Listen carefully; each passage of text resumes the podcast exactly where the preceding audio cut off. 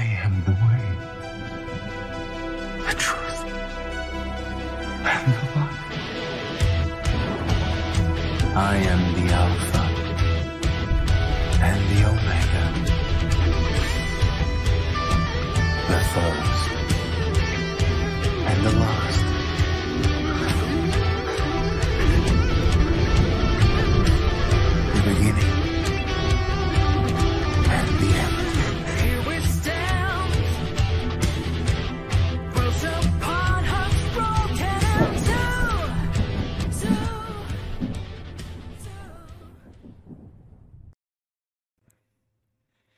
Hello, ladies and gentlemen. My name is Brett Keane from God TV Radio. I hope you're all having a blessed day out there.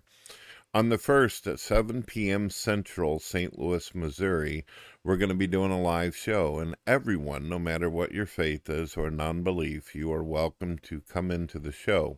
All you have to do is email me at brettkeenphone at gmail.com. All that information can be found in the description along with all my other information and links.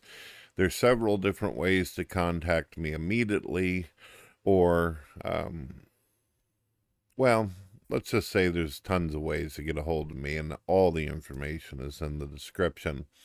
I'd love for some Muslims to come in as well as atheists. I also have some interviews planned with some very popular atheists as well as religious folks out there. So make sure you subscribe, subscribe, comment, and rate, and uh, connect with me. And also, I've got some exclusive content that you can listen to on the radio right now, either Spotify, Amazon, or a hundred different um, sources all over the internet. My radio station is very popular, as many of you know. Well, today we're going to talk about a challenge I have for Muslims. I have been going into a YouTube user's room by the name of EA Dawa. I was introduced to him by watching an atheist a while back who had gotten absolutely totaled and destroyed by a user called Matt Powell. Matt Powell debated Raging Atheist, and Raging Atheist ended up crying at the end of the show. And then Matt Powell dealt with him again in real life and just repeated destruction to the atheist movement. Um, atheists don't even take Raging Atheist seriously anymore. And what's sad about it is Matt Powell wasn't attempting to do that, didn't try to make him look sad. He just ended up looking sad. The point is, ladies and gentlemen, is that uh, Raging Atheist started some drama with E.A. EA Dawa a while back, and that's how I found out about him.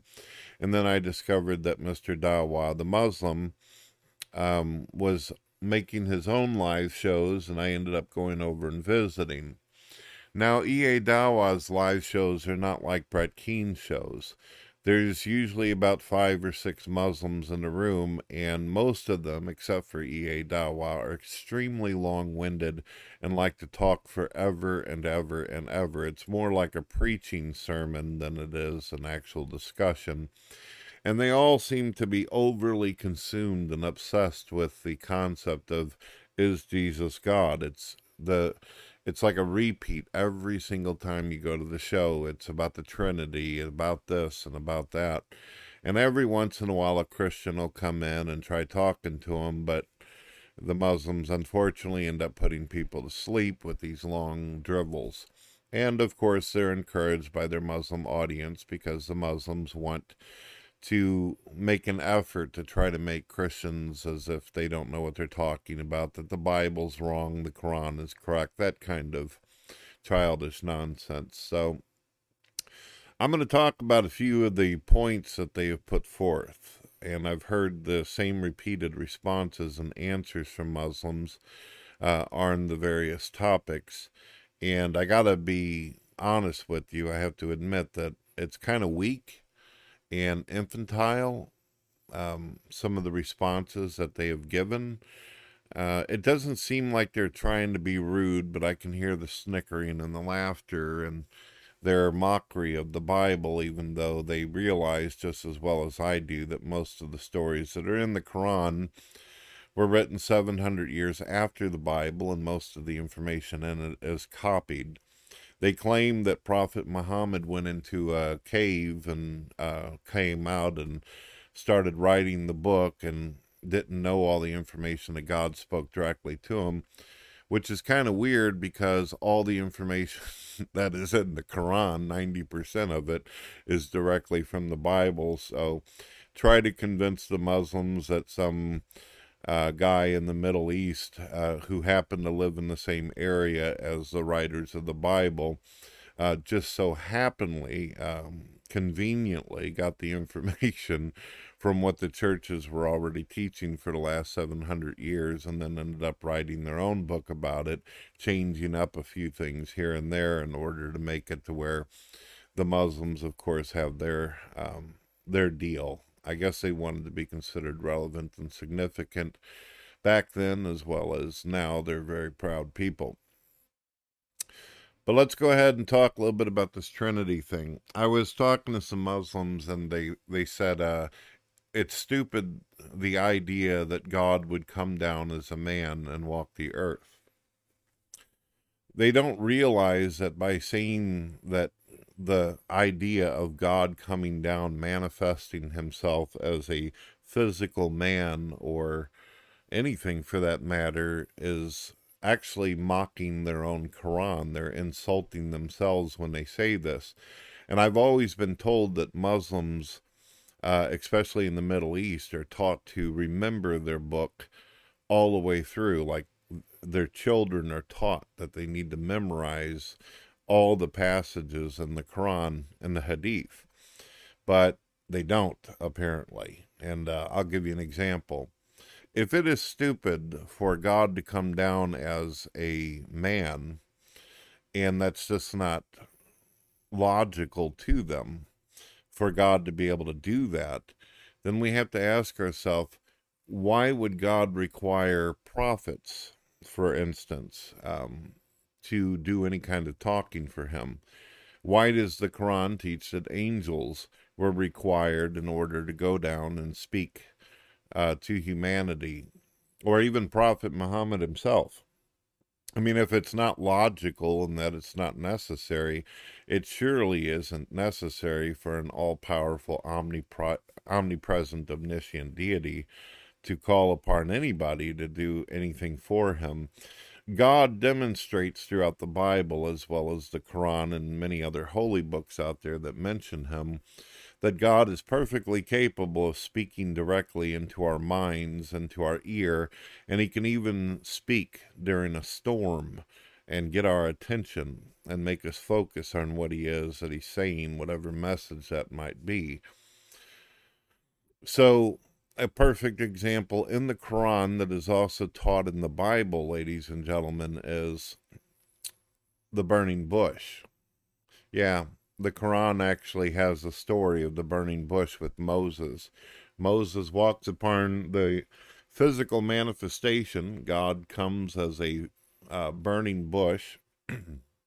now they'll claim, well, God wasn't actually the burning bush. He was just talking through the burning bush. But I mean, who really cares when you think about it? Um, a Muslim got triggered whenever I said this to him in the live show. Whether it's nothing more than a, a fancy light show or God's microphone on his way of speaking to Moses, the point is is that God created this physical manifestation that wasn't even necessary. He could have spoken directly to Moses just as he had done Abraham and many of the men before. So why would God do this? I mean, according to them, anytime God creates a physical manifestation of himself or a representation or an image of himself, um, this is illogical this is the argument they make for why Jesus Christ can't be God and God would never send some kind of divine figures to the earth to do anything like this. Now, keep in mind, they believe that Prophet Muhammad is also the most significant and relevant figure in their book. However, even their own Quran teaches that um, Jesus Christ was the only the only person ever born of a virgin, a divine conception, conception, immaculate conception, as you might put it. Just as in the Bible, the Quran teaches that Jesus Christ was born of a virgin. This is extremely significant and relevant.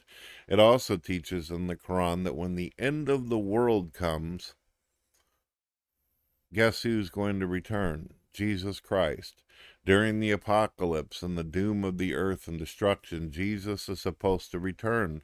And according to the Muslims, he's going to walk the earth.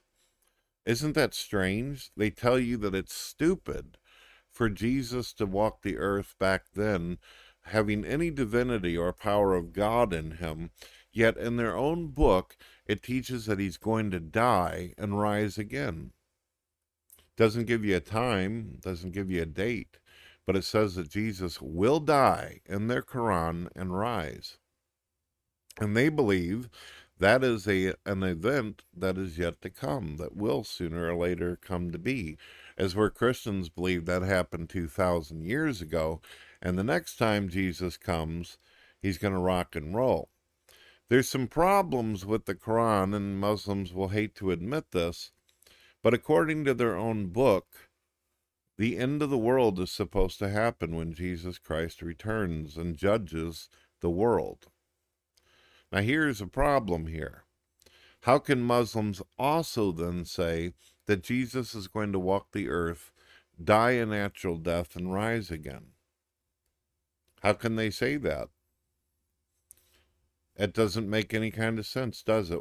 Why would Jesus walk on an, a world, a planet, that is going to end up being destroyed? According to the Bible, there's going to be a new world and a new earth and a new heaven that is going to come into existence. And the Quran follows along with that.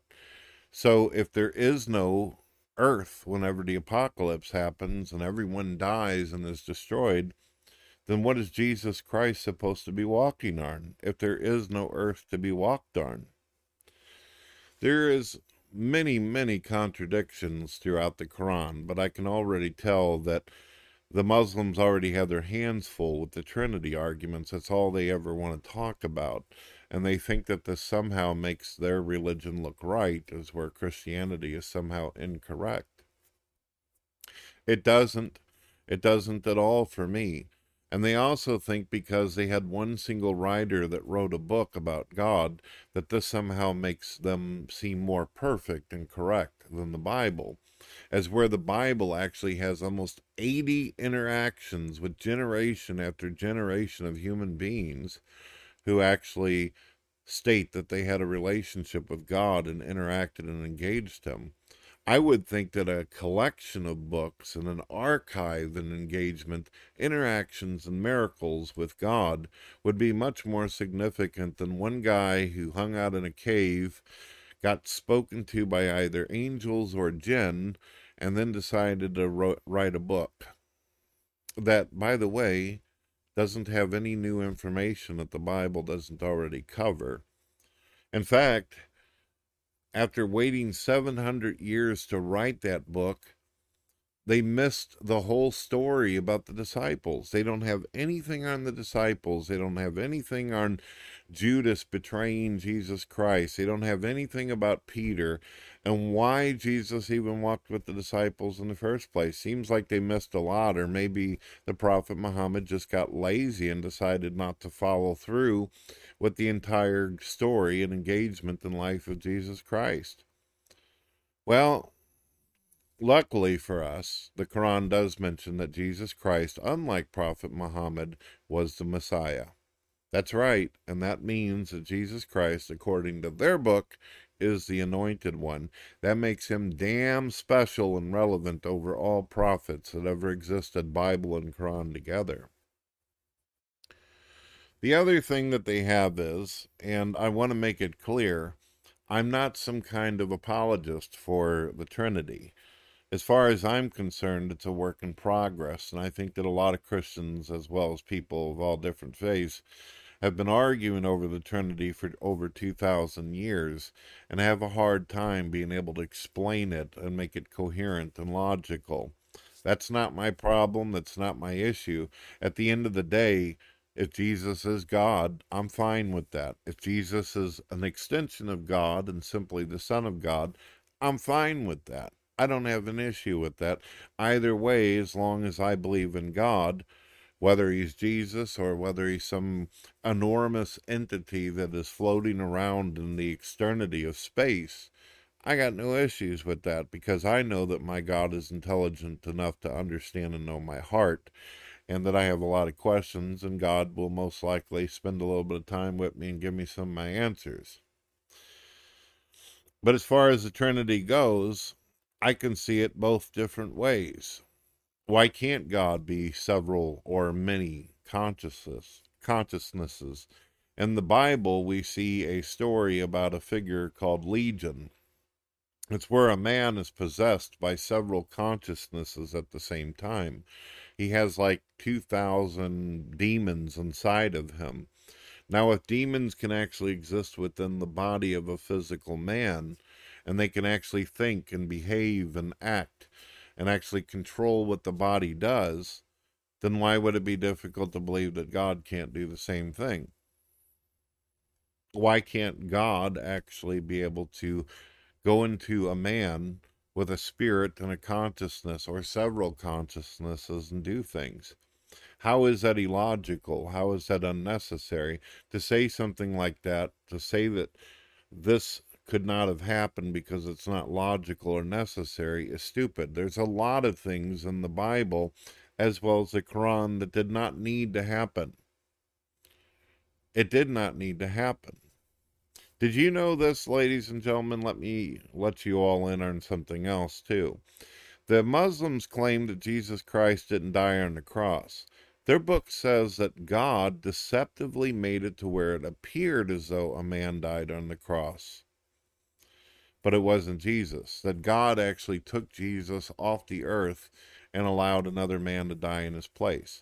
And it's claiming that their God did that, that their God deceived the entire human race and made it appear as though something happened that was simply not true.